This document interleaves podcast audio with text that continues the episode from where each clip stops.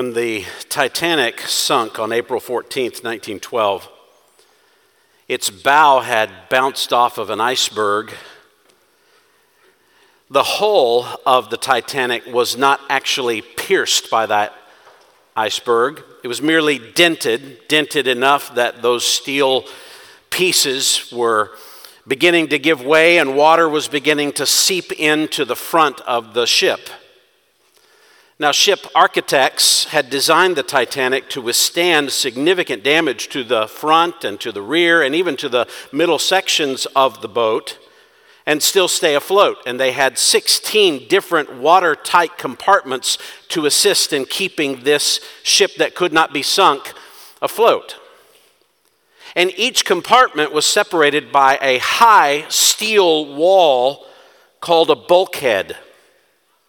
And these bulkheads couldn't be too high or the ship would lose its buoyancy.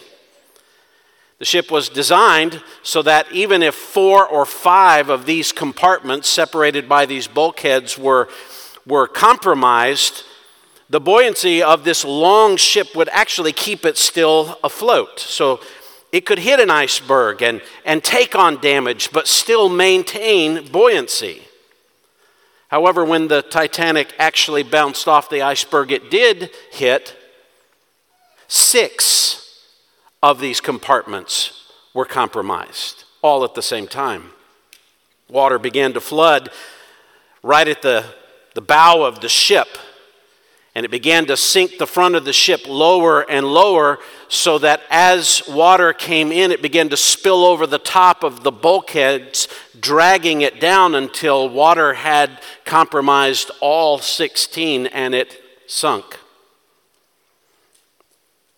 16 different watertight bulkheads, no matter how high they were, could stop the flood of water when six compartments had been compromised, and it led to the death of 1,500 people. Now, last week we looked at the church in Pergamum, a church that was beginning to be filled with compromise.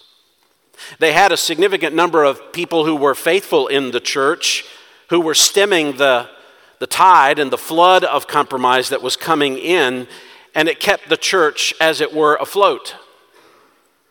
The church we look at today, Thyatira, is a sinking ship. Compromise has consumed so many areas of the church that the bulkheads that Christ would establish to keep that flood from consuming the ship they're becoming known more for corruption, giving way to the flood, than they are for faithfulness. Ephesus, that we studied in the beginning, was the loveless church. Smyrna, the second church that we looked at, was the suffering church. Pergamum, that we studied last week, was the compromising church. Thyatira is the corrupting church. In fact, the middle three churches, uh, among all seven churches, represent the worst of all the churches.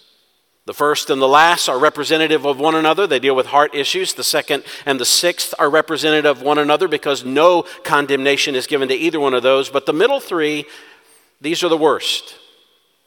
And there is a descending degree in their compromise and corruption that you begin to see. Where there's compromise in Pergamum, it leads to corruption in Thyatira, and once you get to Sardis, it's known as a church that is dead. A compromised church doesn't have to sink, it can stay afloat. And the situation can be addressed, but if it continues, you can't stop the floodwaters. You can't stop the floodwaters of compromise once it has gone too far. So I want us to think today and next week, because we're going to put this in two parts. I just can't do it, or I just won't do it. I think that's the better word to use. I want you to think of the various parts of this letter that we're going to look at as if they were bulkheads designed by Christ to keep the flood waters at bay in just a few places. Because listen, every church is going to have its problems at every point of its history. There's going to be people within it that somewhere, somehow are compromising, and it doesn't have to sink the whole thing, but if you don't address compromise, pretty soon the floodwaters will compromise the whole ship till it's too late. So I want us to think of the various aspects of this letter that we'll look at as bulkheads designed to keep the floodwaters at bay so that the ship of the church stays afloat. Now, in this letter that Jesus writes to Thyatira, it provides what we could refer to as seven different bulkheads that are necessary to keep compromise at bay, that keep compromise from flooding and corrupting and, uh, and eventually sinking the church. Seven bulkheads necessary to keep compromise from flooding and sinking the church. The first is found in verse 18. It's very similar to what we have seen already as we've been looking at these letters. There's some vision of Christ here, and what is this vision of Christ all about? What is this bulkhead that would keep compromise from flooding the church? You have to consider the true king. You have to consider the true king. Jesus begins to the angel of the church in Thyatira right. Here's another angel dispatched from Christ to deliver the book of Revelation to another church. This one is about 40 miles southeast of Pergamum. So we began at Ephesus and went north, and we continued north up to Pergamum, and now we're going to make a turn to the southeast and beginning to head back down, but inland from the Aegean Sea. Thyatira was a city originally established as a shrine to the sun god Tyrannus and later Apollo. And it really wasn't viewed as a significant city of any kind of influence. But by the time of the Romans, Thyatira was viewed as an important city, though not that necessarily significant socially. It was an important city because it protected Pergamum. Pergamum, if you'll remember, was the capital city of the region of the province and Thyatira, just to its south, was the city that invading armies would attack first when it was en route to try to take the capital city. So Thyatira became a city that was always being attacked as these invading armies throughout history would make their way to try to overcome the capital. Now, when this letter reaches this city in the first century, it had reached its economic and social height. It wasn't a city that was plagued by the emperor worship like we saw in Pergamum, where every day a Christian's life would be put on the line because every day they were expected to worship the emperor. That kind of emperor worship was not the prevailing idea in the city of Thyatira. But this city was known for what is referred to as the trade guilds. These trade guilds would be like modern day labor unions. They'd be organized around a particular area of work, and you would join that guild if you did that particular kind of work, and that guild would protect you and it would provide for you. And it was a key to any kind of social influence in the culture. In fact, we've seen this kind of alluded to earlier in the Bible in Acts chapter 16. Do you remember the woman named Lydia? In Acts 16, verse 14, it says there was a woman named Lydia from the city of Thyatira. And do you remember what was emphasized about Lydia? She was a seller of purple fabrics. Now, why emphasize that? Well, she was wealthy, but she was likely a part of those trade guilds that were designed from the city of Thyatira. Now, listen, every ancient city had the trade guilds, but Thyatira was known for having more than most cities. Thyatira was defined by these trade guilds. In fact, one commentator says there were guilds for wool workers, linen workers, manufacturers of outer garments, dyers, leather workers, tanners, potters, bakers, slave dealers, bronze smiths, all of these had their own guild. And if you want to be successful, you want to provide for your family, you had to be a member of the guild. If you wanted to be ostracized, you wanted to have no influence, you wanted to put your ability to provide for your loved ones on the line, you ostracized yourself from the guilds. Now, that becomes problematic for a Christian because every trade guild had its own particular patron god. And these guilds would have throughout the year various festivals that would celebrate the god and invite the blessing of the god. And just like you would find throughout the Roman Empire of the first century, where there was idol worship, there was also immorality connected to it. So they would have these great festivals where they're inviting the blessing of the trade guild god to bless all of their efforts. And if you didn't go to the festival, you were ostracizing yourself from the guild. If you didn't participate in the festival, then you weren't really part of the blessing of the God of that. And at all of these festivals, they always ended with sexually explicit behavior that went on with everybody. You say, I just can't fathom that. Right, you can't because in that culture, absolutely everything in the culture was attached to some God. And morality is not defined like we Christians in our country have defined morality. You have to understand. The, the, the general person in Roman first century culture did not view disloyalty to a spouse if you engaged in sexual activities outside of your marriage. That wasn't disloyalty, that was just a part of life. In fact, it wasn't uncommon to have more than one wife or concubines. one Roman writer said, We have wives to have legitimate children, and then we have others simply to enjoy. That's how they thought about morality. You have to understand what Christianity brings to the table is an ethic that nobody in the culture then ever, ever could conceive of. In fact, the body is viewed as unspiritual. So, what you do with the body has no moral leanings. So, to engage in this immoral activity that we would call immoral, that the Bible would call immoral, was simply a way to invite the blessing of the God. And why wouldn't you want that? Sex was just a biological act, there weren't any moral implications. So the culture just lives in light of what will get the gods to make them successful. And you would do whatever is necessary, engage in whatever activity is necessary, so that you were well taken care of and the gods blessed you. In fact, that's how people designed religion with all these gods to appeal to one who would bless you in your particular area of life. You, understand, no one in first century Roman culture lived as if there was just one God who had an ethic that banned what we would refer to as immorality. Nobody did that. I, don't know if we can actually appreciate how countercultural Christianity was in that era. Or perhaps we're beginning to. In light of what kind of bulkhead would withstand the flood of moral compromise that was found in this city? what would that bulkhead look like?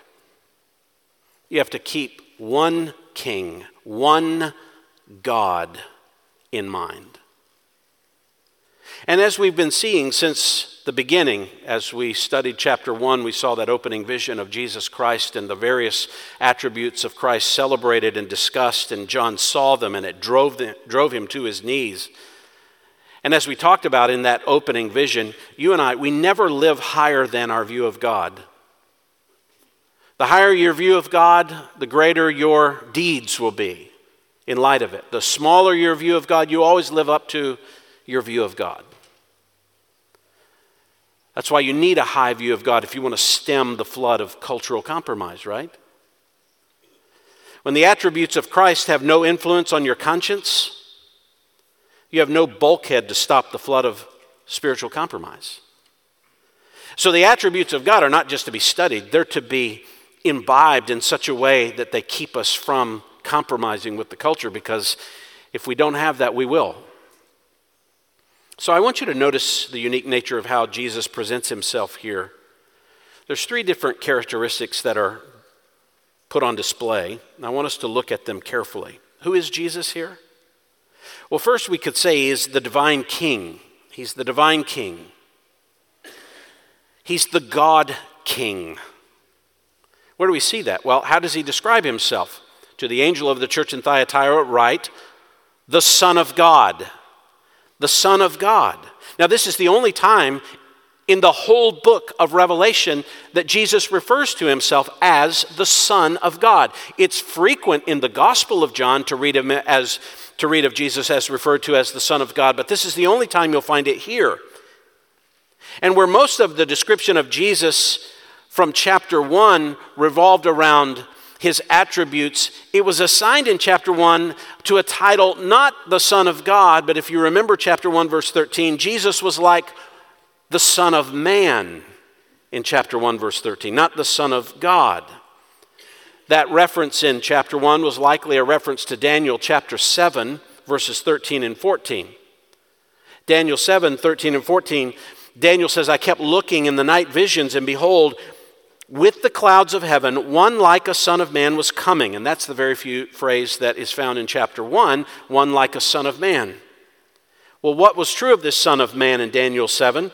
He came up to the Ancient of Days and was presented before him, and to him was given, listen to this, what was given to the Son of Man? Dominion, glory, and a kingdom that all the peoples, nations, and men of every language might serve him. His dominion is an everlasting dominion which will not pass away, and his kingdom is one which will not be destroyed. In other words, the Son of Man becomes the greatest human king.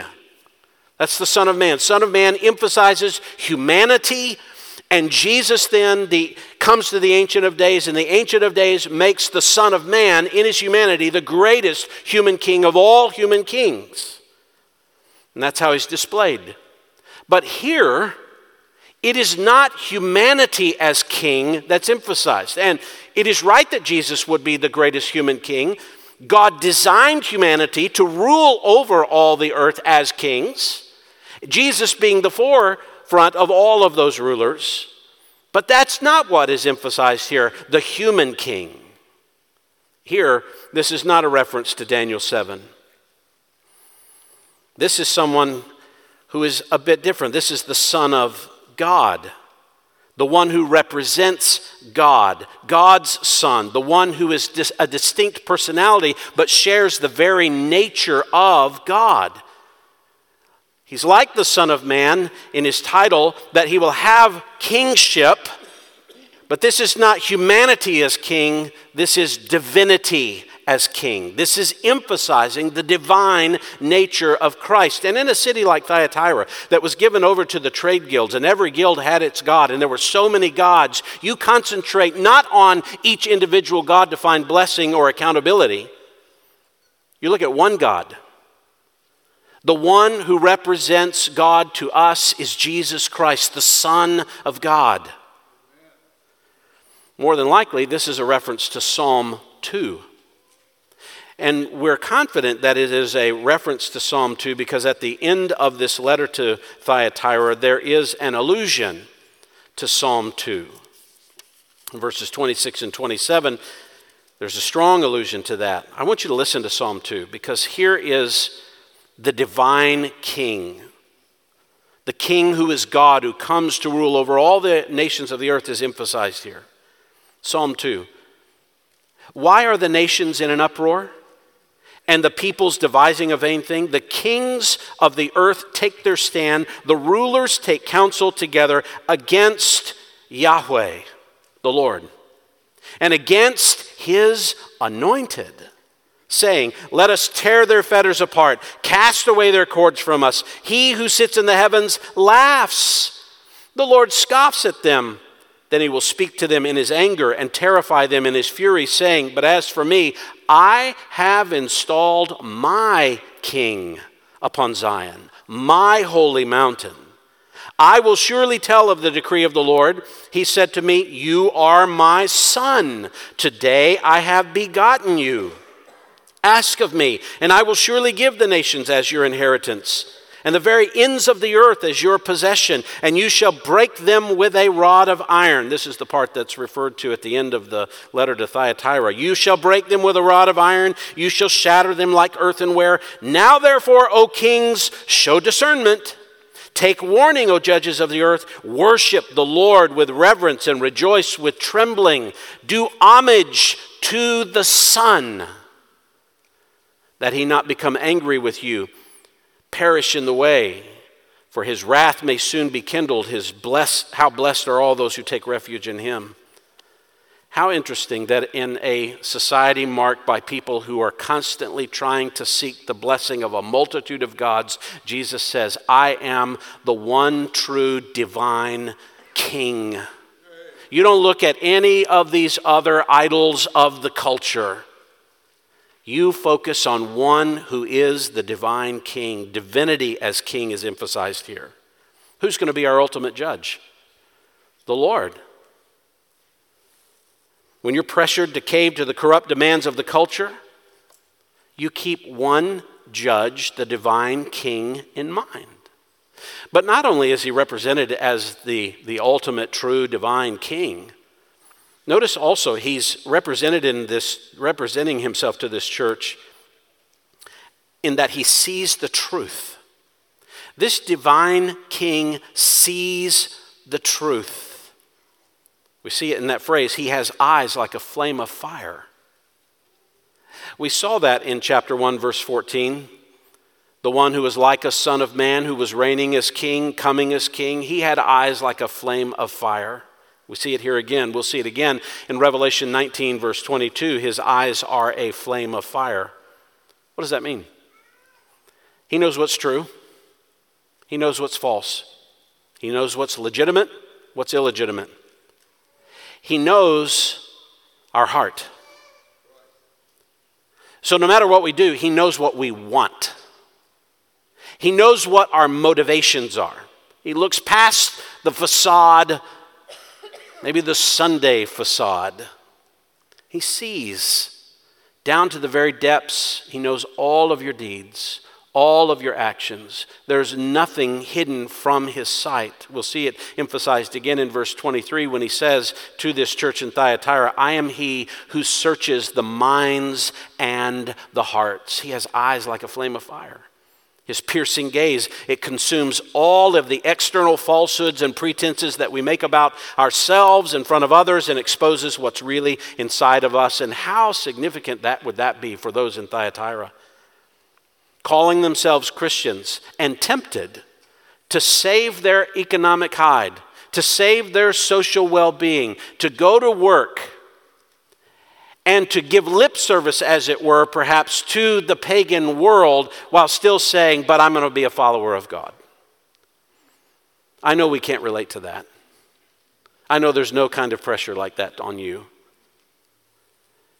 Of course we can. That's why he writes this letter. That's why Jesus presents himself this way. You can say to yourself, What I'm doing, I don't really believe in. What you do reflects what you believe. So you might believe that you can compromise. But he knows. He sees. He sees behind all of the excuses we make. nothing, friends, nothing. Not one, not one thought is ever hidden from Christ.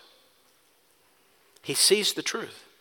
You can't pretend to be an idolater and a follower of Christ. He knows, he sees the truth. Not only that, he's not just the divine king, it's not just that he sees the truth, but think of this third characteristic in this first bulkhead that should stem the tide of the floods of compromise. A third way he represents himself he's holy. He's holy. His feet, the text says, his feet are like burnished bronze. Again, we saw that in chapter 1, verse 15. In fact, this term for burnished bronze is only used in chapter 1 and here in all of the New Testament. It's a kind of bronze that has been heated to a fiery glow to remove all of the impurities from it, to burn away all of the filth that could accumulate on the feet as he's walking through these churches. And it's not only that Christ is unstained by any of our impurities as he walks among us.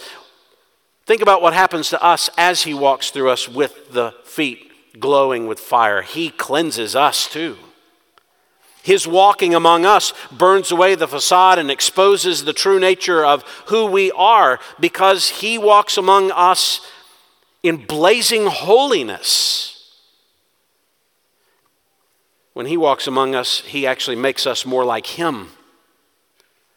And that's a helpful reminder to Thyatira and to us. His holiness is the standard. His holiness does not mix with the culture. His holiness does not allow for culture and Christianity to commingle. He is the standard. His morality is the only standard. His brilliantly pure, unstained, unstainable walk among us does not compete with other standards. It consumes them, it devours them, it leaves only his own moral standard as he walks among us. Our current success in the world, our ability to provide, our making it through this world and trying to deal with all the compromises around, none of that is going to matter when we stand in front of him, is it?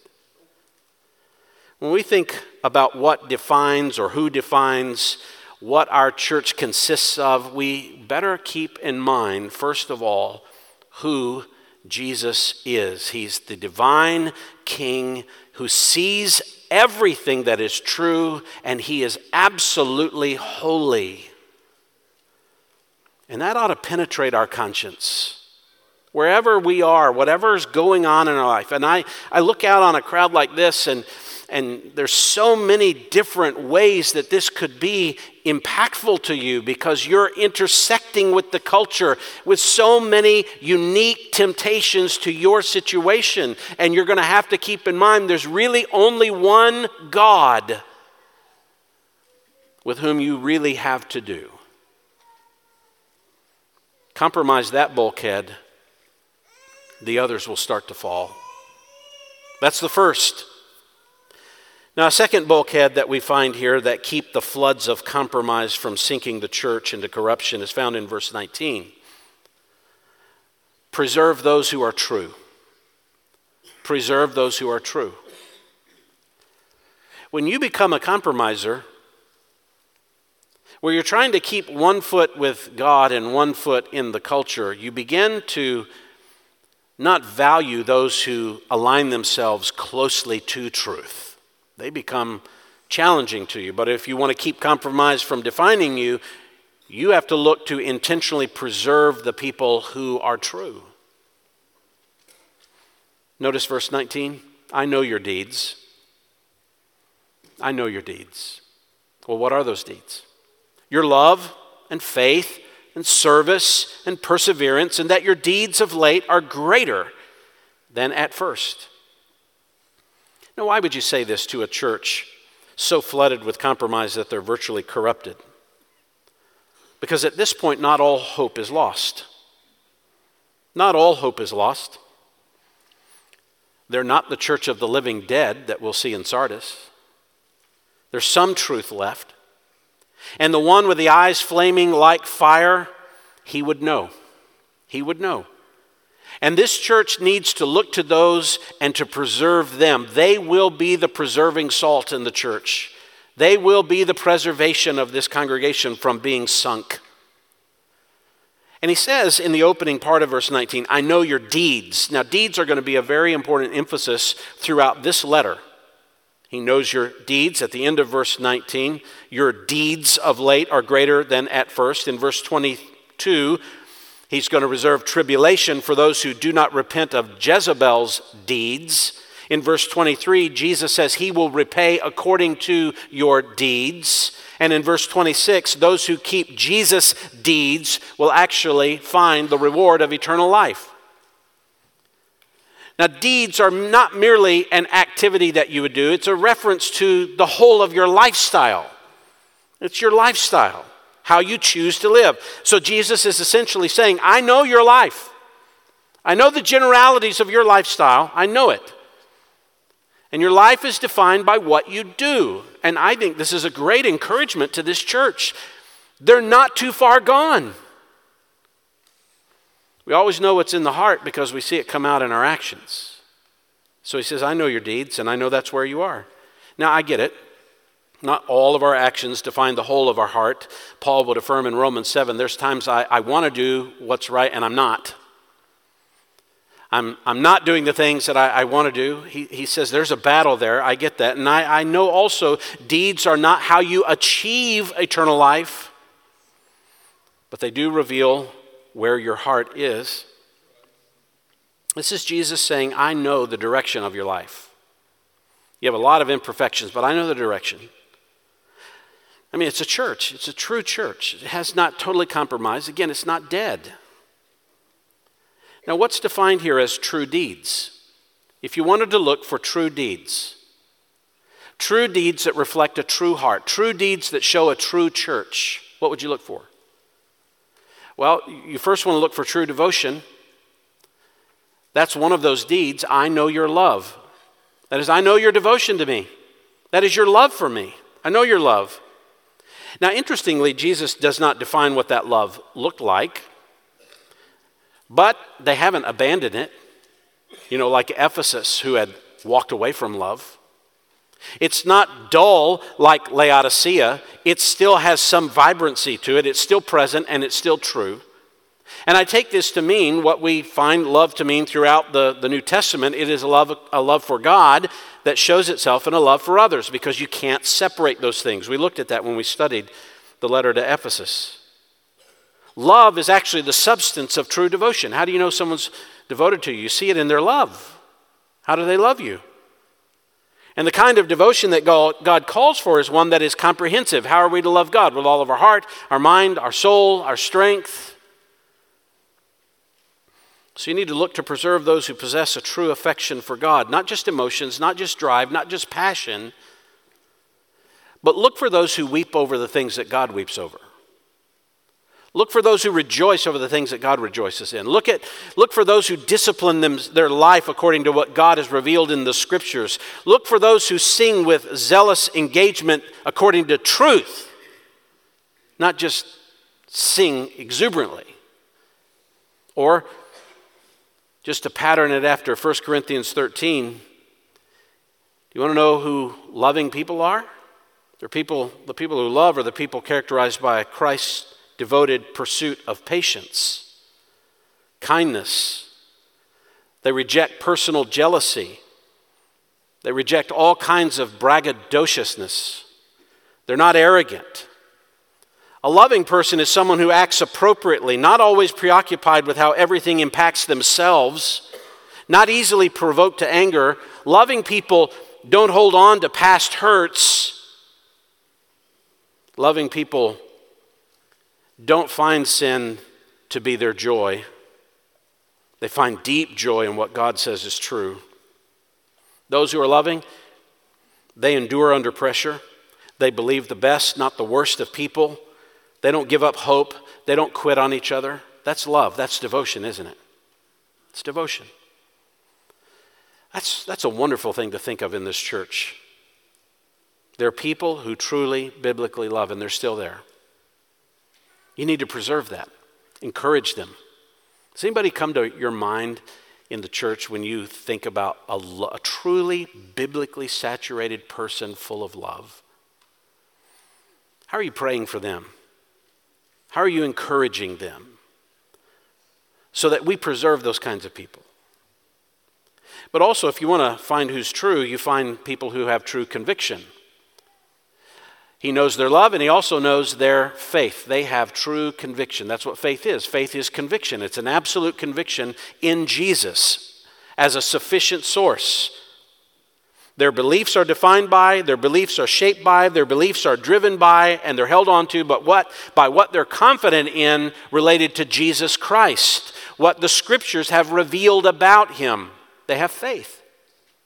Not just faithfulness, but they believe what is true, and that belief is the conviction of their life. And that is really helpful in a church that's on the precipice of compromise.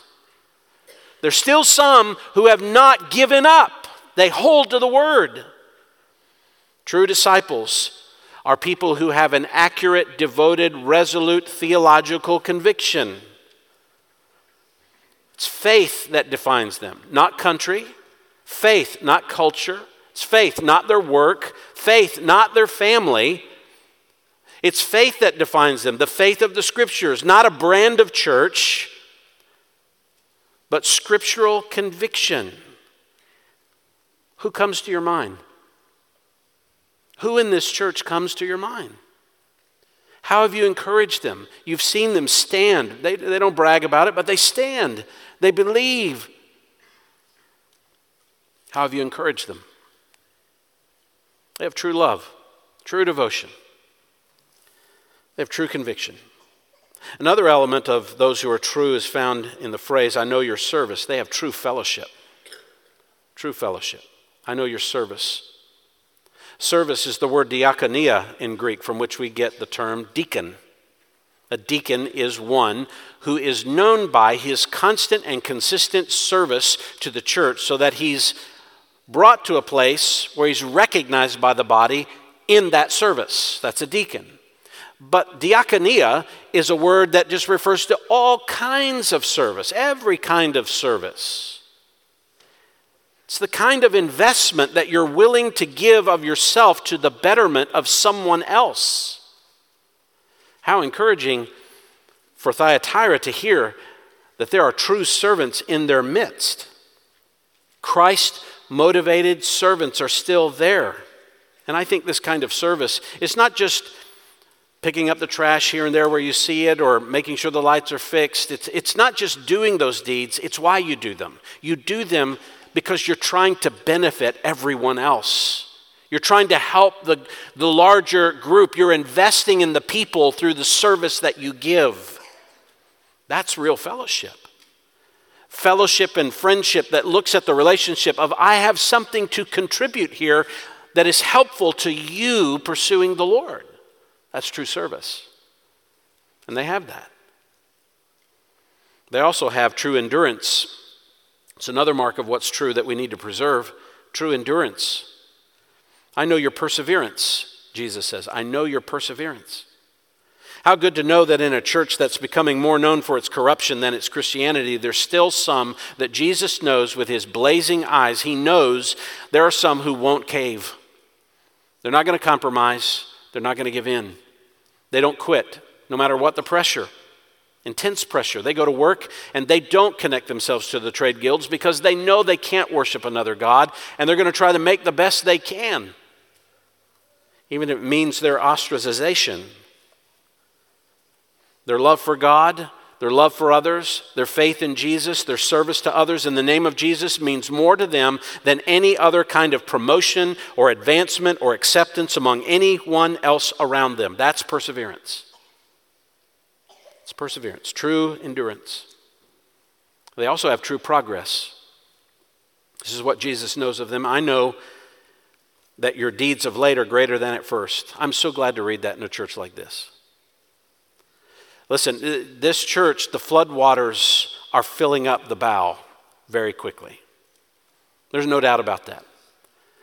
But it's hopeful when Jesus says, I know your progress. You're doing better than you were. True believers grow.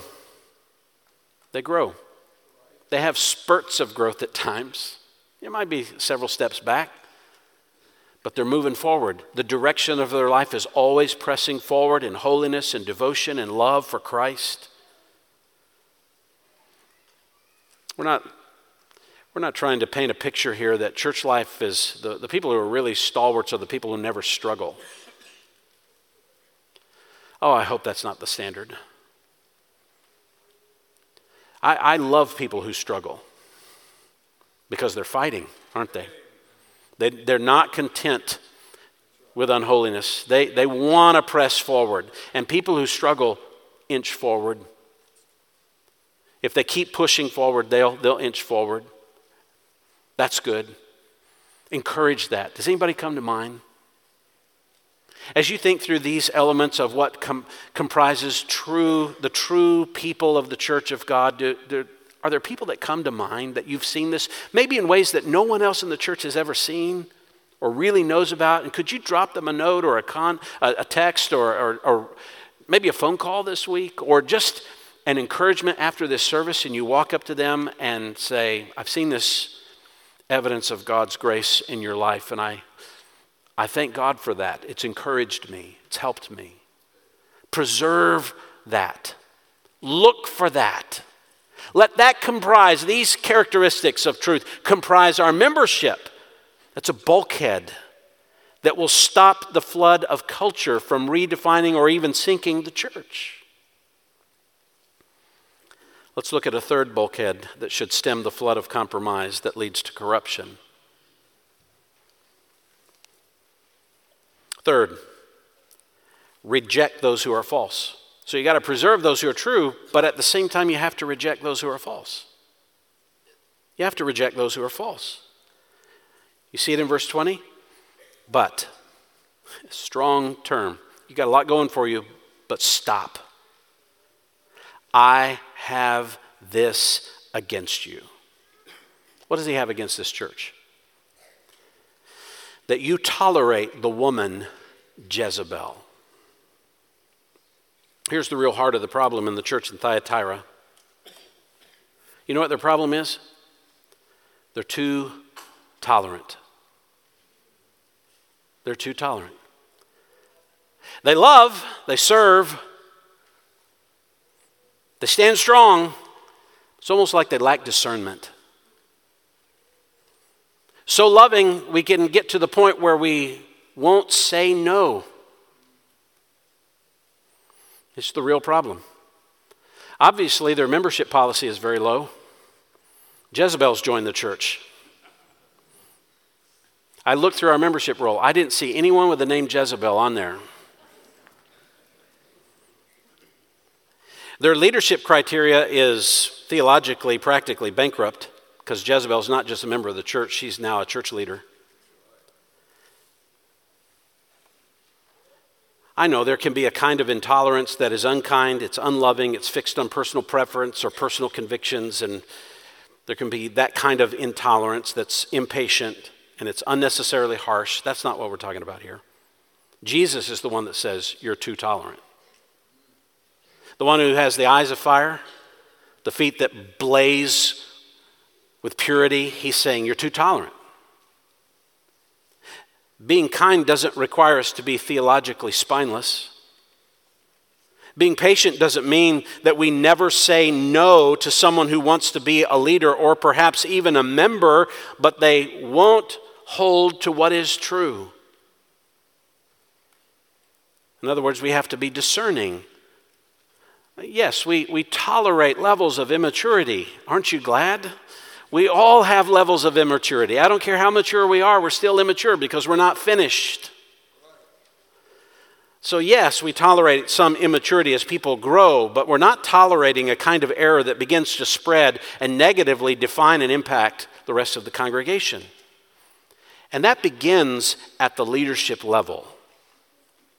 It begins at the leadership level. Who you choose as leaders, the criteria you use, and the influence that they possess will eventually shape the entire direction of the church. And Thyatira chose Jezebel to be a leader. Not only has she joined the church, they have welcomed her in as a member and they have given her a title or they've at least recognized the title she has given to herself. Now, I'm very confident that whoever this woman was in the church in Thyatira, her real name was not Jezebel.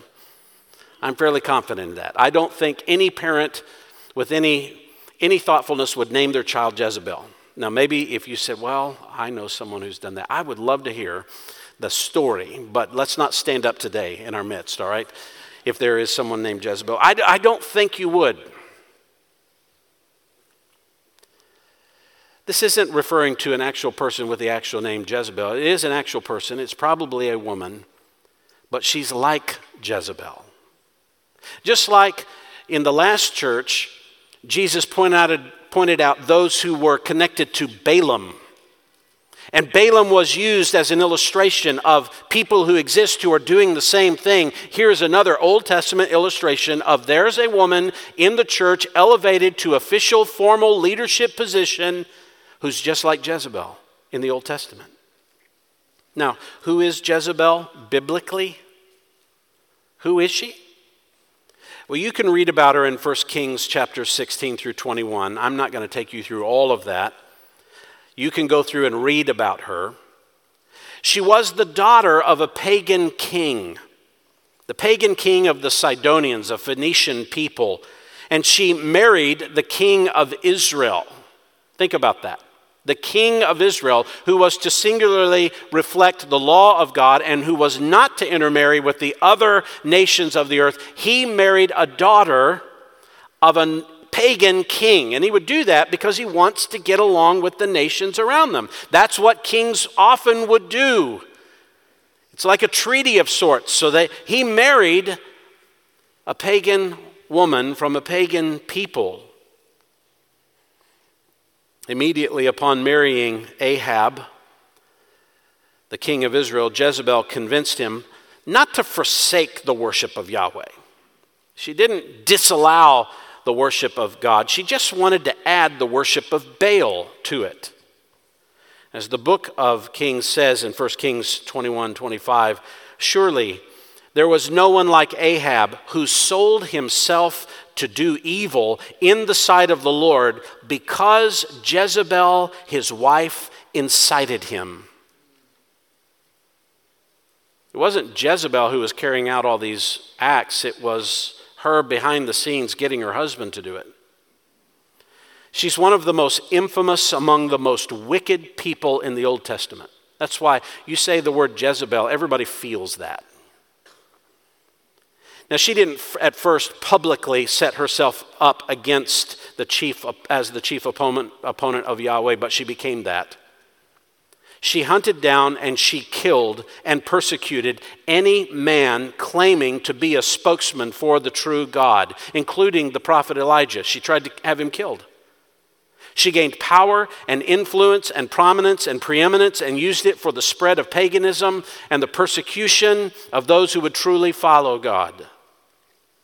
She would actually murder anyone who would get in her way to having whatever she desired. There's some interesting illustrations of that as you read through those chapters I mentioned. The reality is, as long as Jezebel lived, there was no peace in Israel. She helped to keep Israel under the discipline of God because she kept pushing them towards pagan worship. In fact, her death depicts the justice of God on her. It's found in 2 Kings chapter 9 verse 30. Just listen to this. You remember how Jezebel died? I mean, this is how wicked she was. When Jehu came to Jezreel, Jezebel heard of it and she painted her eyes and adorned her head. She's dressing herself up like a harlot. And she looked out the window, and Jehu entered the gate. And she said, Is it well, Zimri, your master's murderer? Then he lifted up his face to the window and he said, Who is on my side? Who? And two or three officials looked down at him and he said, Throw her down. So they threw her down, and some of her blood was sprinkled on the wall and on the horses, and he trampled her underfoot. And when he came in, he ate and drank. That's always interesting, isn't it? And he said, See now to this cursed woman and bury her, for she is a king's daughter. And they went to bury her, and they found nothing more than the skull and the feet and the palms of her hands. Therefore they returned and told him, and he said, This is the word of the Lord, which he spoke by his servant Elijah the Tishbite, saying, In the property of Jezreel the dogs shall eat the flesh of Jezebel, and the corpse shall, uh, of Jezebel will be as dung on the face of the field in the property of Jezreel, so they cannot say, This is Jezebel. That's a pretty wicked person to receive that kind of discipline under the hand of God. So Jezebel was one of the worst, most wicked individuals of all the wicked people you'll find in the Old Testament. So who was Jezebel in Thyatira? Who was she in Thyatira? Well, like those who were following the teaching of Balaam, we would gather from this reference that this was an actual woman in the church, and she's referred to as a person, not a group of people, as an actual individual, not an institution, a person and she has leadership in the church. You tolerate the woman Jezebel, notice the next phrase, who calls herself a prophetess. She calls herself a prophetess. She elevates herself, and you recognize it. Now, listen, this church is worse off than the church in Pergamum. The church in Pergamum had people who had compromised. Ephesus wouldn't tolerate compromise.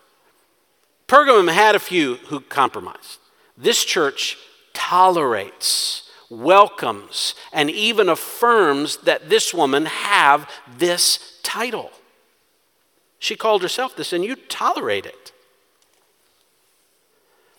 Now, I want you to see what comprises the falsehoods that have to be rejected. What are the kinds of characteristics that you need to look at, that you need to reject in terms of falsehood? First, false leadership. You need to reject false leadership. This is the woman who calls herself a prophetess.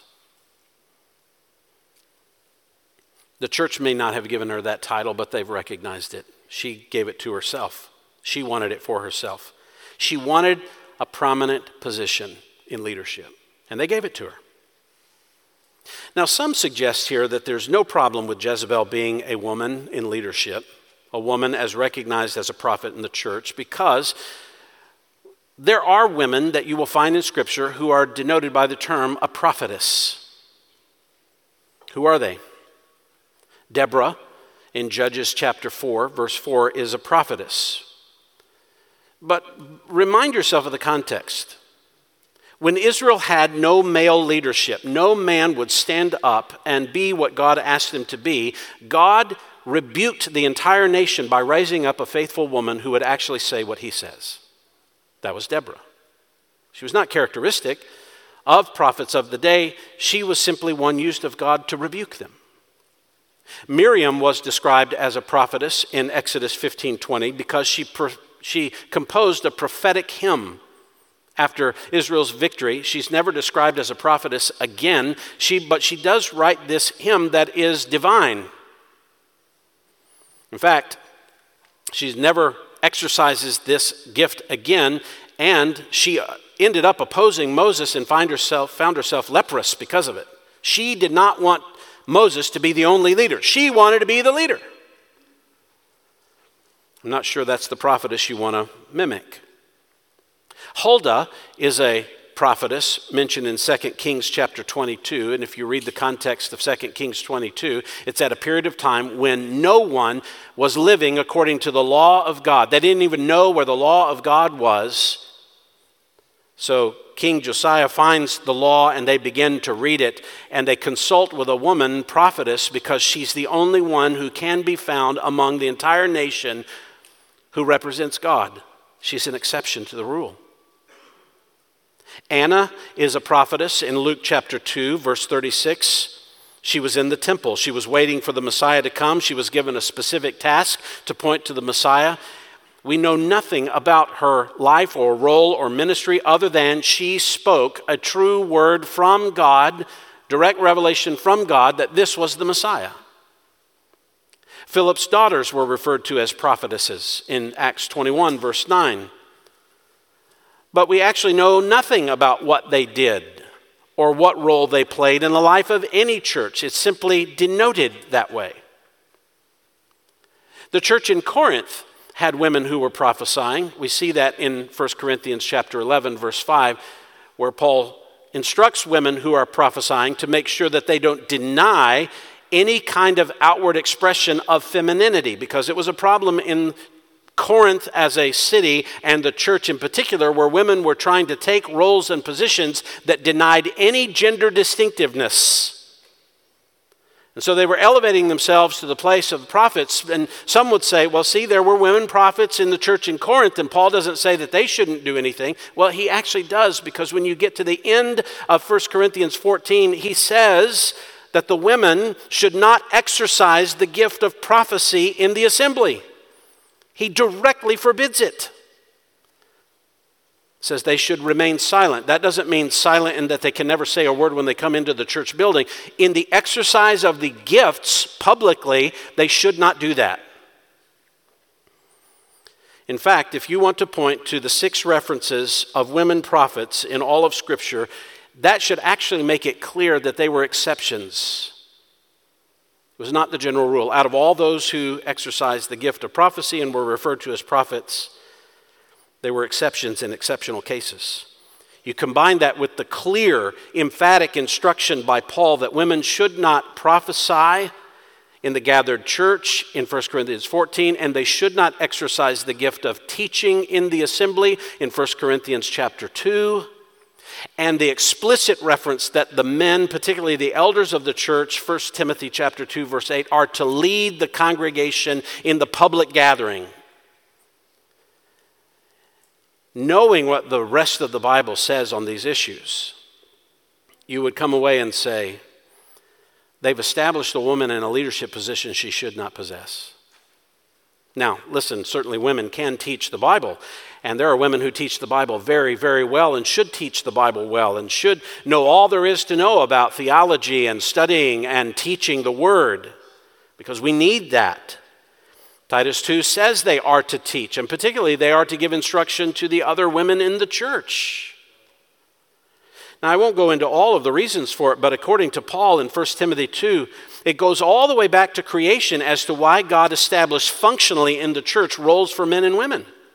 All the way back to creation in how he established them. And then when the curse came, it started to impact them in those particular roles.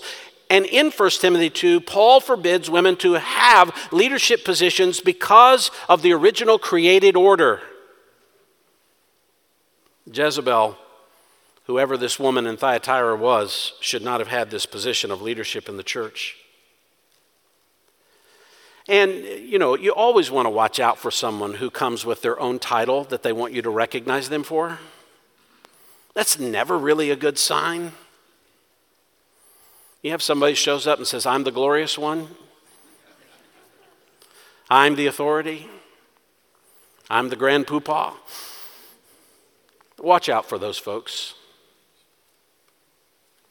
It's a leadership position. But also, this church was not only tolerating a false leadership position, they were tolerating false teaching. Not just the position, but the position allowed the instruction. You, you see it. You tolerate the woman, Jezebel, who calls herself a prophetess, and she teaches and leads my bondservants astray so that they commit acts of immorality and eat things sacrificed to idols. Again, notice she's teaching and leading. She's being recognized as a public teaching leader. And her teaching is leading to immoral behavior and likely connected to false beliefs about God. It's idolatry. She's encouraging them to eat things sacrificed to idols. Say, well, how in the world would she get Christians to do that? Well, remember the trade guilds? She's likely saying to them, it's okay. There's nothing to it. We know there's no other gods but the one God. So go ahead and participate. Go ahead and do what you have to do to preserve yourself. God knows. And that's just the problem. God does know. He does. The same idea was floated in 1 Corinthians chapter 8 that church was fraught with it. I mean, everything. You, if you went to somebody's birthday celebration, it was likely dedicated to a God. If you were eating the birthday cake, it would have been prayed for as dedicated to the God. So, do you eat the cake or not? Well, what happens if you have a new Christian who came out of that paganism who went to the birthday party with you and they see you eating the cake and they're like, oh, I thought I repented of that. And so they go back into it and they reject Christianity because they see you doing what they used to do. You don't want that. But even worse, by the time you get to 1 Corinthians chapter 10, Paul says, listen, if you're eating meat sacrificed to an idol, do you understand that you are having fellowship with demons? So if you have somebody in the church say, it's really okay, it doesn't really matter. I mean, you really want to be careful with people who are telling you it doesn't really matter. God doesn't care about what? Evidently, that was kind of the case. So people are engaging in, in, in immorality. Maybe they're buying into the false idea. Well, it's my body, so it's nothing spiritual, so it doesn't, God doesn't care what I do with my body.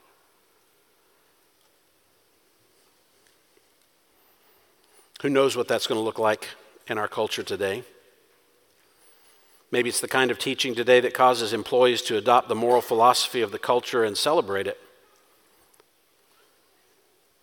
You have to adopt the recognition, at least in your work environment, of homosexual marriages, transgendered pronoun use, giving money to the organization so they can support immoral ideas that go contrary to the causes of Christ.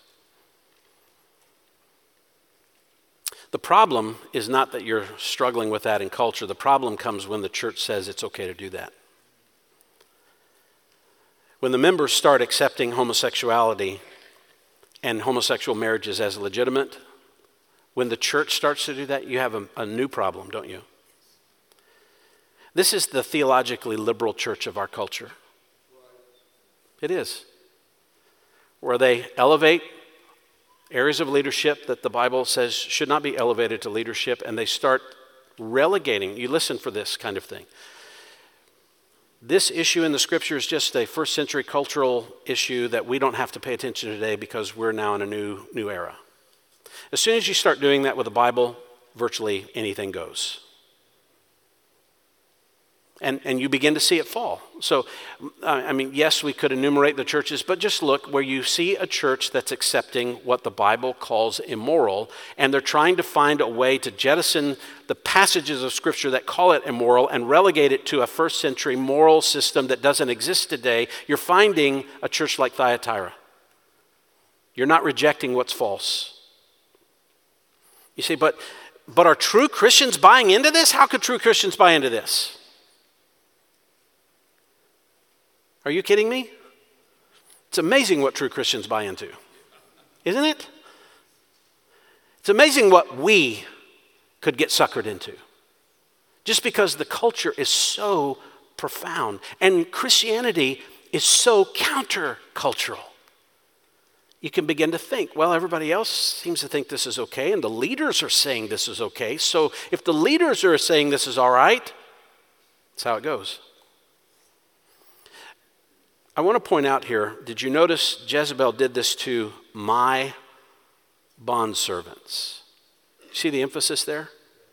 To my slaves, my bondservants. This is who she did it to.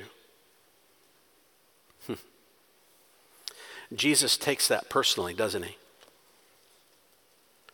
What, is, what does that mean? Matthew 18 this is, is instructive. Usually, when I say Matthew 18, you think of church discipline. Well, before you get to church discipline, you know what Jesus teaches about? Children, but not babies, not little children physically, but his children. Matthew 18, when the disciples came to Jesus and said, Who is the greatest in the kingdom of heaven? He called a child to himself and set before them and said, Truly I say to you, unless you are converted and become like children, you will not enter the kingdom of heaven. Whoever then, listen to this, whoever then humbles himself as this child, he is the greatest in the kingdom of heaven. And whoever receives one such child, not an actual child, but one who receives the gospel as a child in a childlike way, in my name receives me.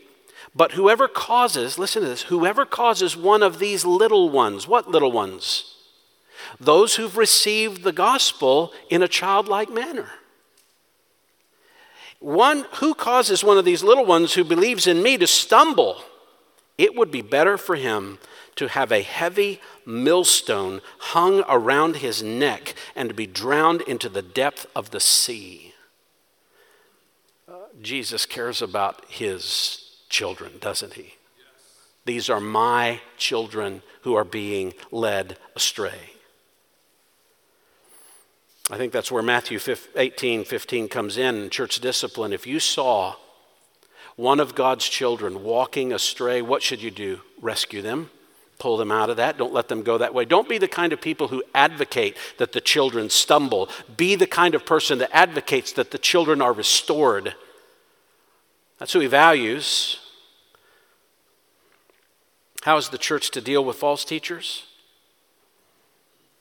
Beware of false prophets, Matthew 7:15, who come to you in sheep's clothing, and inwardly they're ravenous wolves.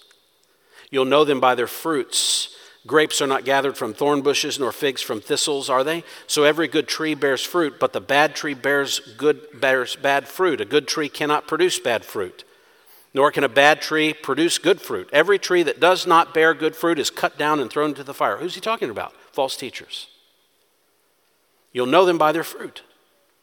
The next thing that Jesus says in Matthew 7 when he says, You'll know them by their fruit, he says, Not everyone who says to me, Lord, Lord, will enter the kingdom of heaven. And you know who he highlights in that text?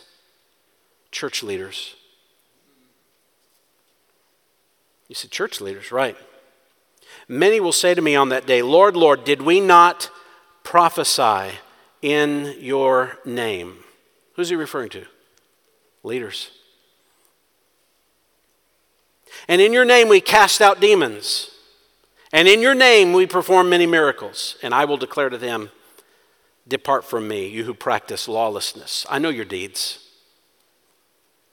I know the truth.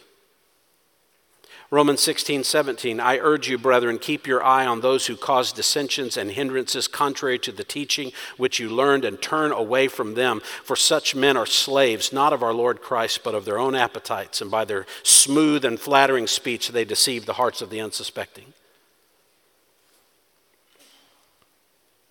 I got 10 more passages to read on what the church should do with false teachers. I'll start with it next time. And I want to read them because I think we're in a place as a people and a culture that we're too hesitant to say no. We're too tolerant of what is false. Now, the problem is no one looks at what they believe and says, I know this is false. We always find a way to meld it with the truth, and it's difficult. But if you want to stem the flood that will sink the church, you better keep in mind who Christ is first. Preserve the people who are true and get to the place where you reject what is false. Let's pray together.